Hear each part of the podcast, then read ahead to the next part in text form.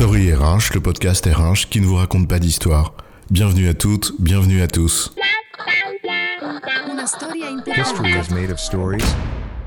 Dans cet épisode, nous allons évoquer cette fameuse quête de sens qui animerait les salariés des entreprises. Moi, chef, je veux du sens. Sinon, je suis sans dessus-dessous. C'est-à-dire sans sens, et après je pars dans tous les sens. Et tu voudrais que je t'encense parce que ton essence c'est le sens? Sans vouloir t'offenser, c'est juste du bon sens. En un mot, comme on sent, en sens moi, ça me suffira. Au sens figuré, bien sûr. Je le sens pas ton histoire de l'encens. En revanche, on peut se demander quel est le sens de cette quête de sens. Alors entre quête de sens et besoin d'alignement, c'est quoi l'histoire?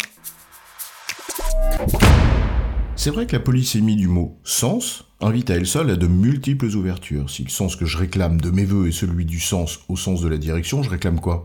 Bah, Qu'on m'indique une orientation, ou que j'ai besoin d'un chef et d'un cadre. En d'autres termes, que je comprenne à quoi je contribue. Une orientation générale dans laquelle s'inscrit mon orientation particulière. Auquel cas, on parle ici de la base de la pédagogie managériale, un des fondamentaux du management.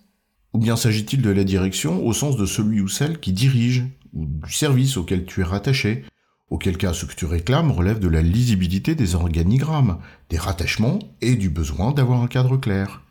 Mais à lire les observateurs et les commentateurs de la vie de l'entreprise, qui ont brandi successivement le spectre d'une grande démission ou du conscious quitting, on se doute que ce n'est pas de ces sens-là dont il s'agit.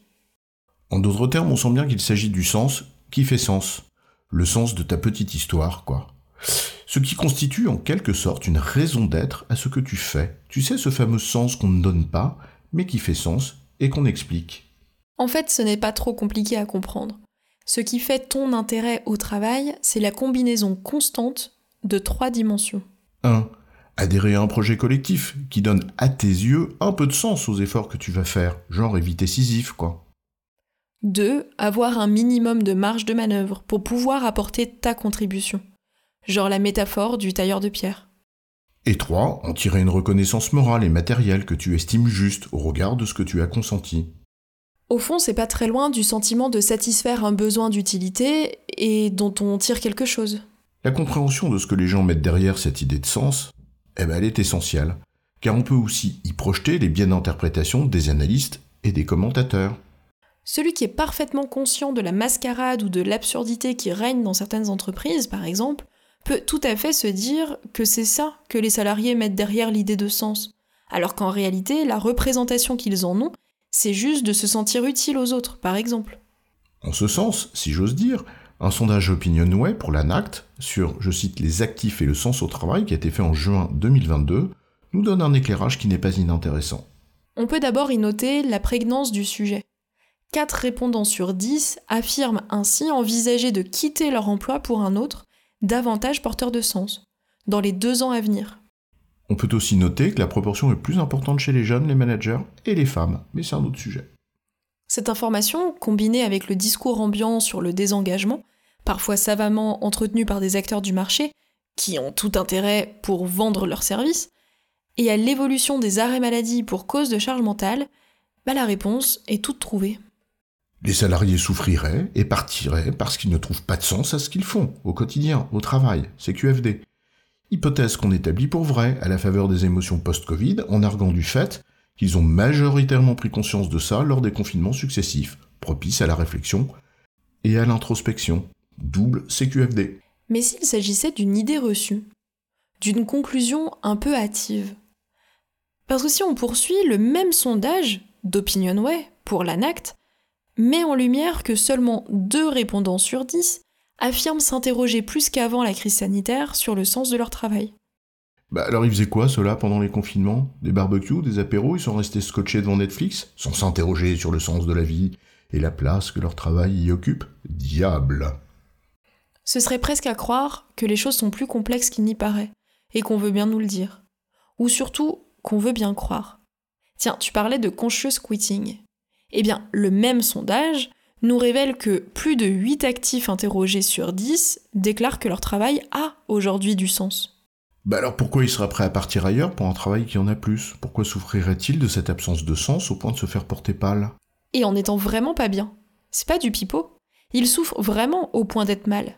Je ne parle pas de l'infime minorité des arrêts de complaisance qu'on brandit toujours comme le fait euh, le père fouettard, plutôt que de s'attaquer à la racine du problème, mais ça c'est un autre sujet. Toute la question réside en vérité dans ce que les intéressés mettent derrière un travail qui a du sens, et c'est là ce que pointe du doigt cette étude déjà citée. Pour les actifs interrogés, un travail qui a du sens est un travail qui répond à trois dimensions. Son utilité, la cohérence éthique et sa capacité à contribuer au développement des personnes. Deux de ces représentations sont finalement dans l'idée que l'on se fait couramment de la notion de sens au travail, que ça serve à quelque chose et que ça soit bien sur un plan humain. Mais c'est la troisième qui attire notre attention. Enfin, la deuxième dans la liste. Ouais, la cohérence éthique. Ça fait sens. Comme si l'on ne voulait plus participer à quelque chose avec lequel on est en désaccord. Qu'il s'agisse par exemple de valeurs qui nous animent, ou toujours à titre d'exemple d'un washing qui heurte notre morale. Qu'il soit purpose washing, green washing, social washing, ou en fait ce que tu veux, washing. En d'autres termes, éviter ce qui fait mal, la dissonance, le grand écart entre les belles intentions et la réalité, moins noble, le fake, la malhonnêteté intellectuelle, la récupération politique, les impostures, les mercenaires qui se foutent du tir comme du quart du collectif. Bref, tout ce qui tiraille le bide des gens honnêtes, qui travaillent, aspirent simplement à pouvoir faire leur travail, honnêtement, dans une boîte, honnête.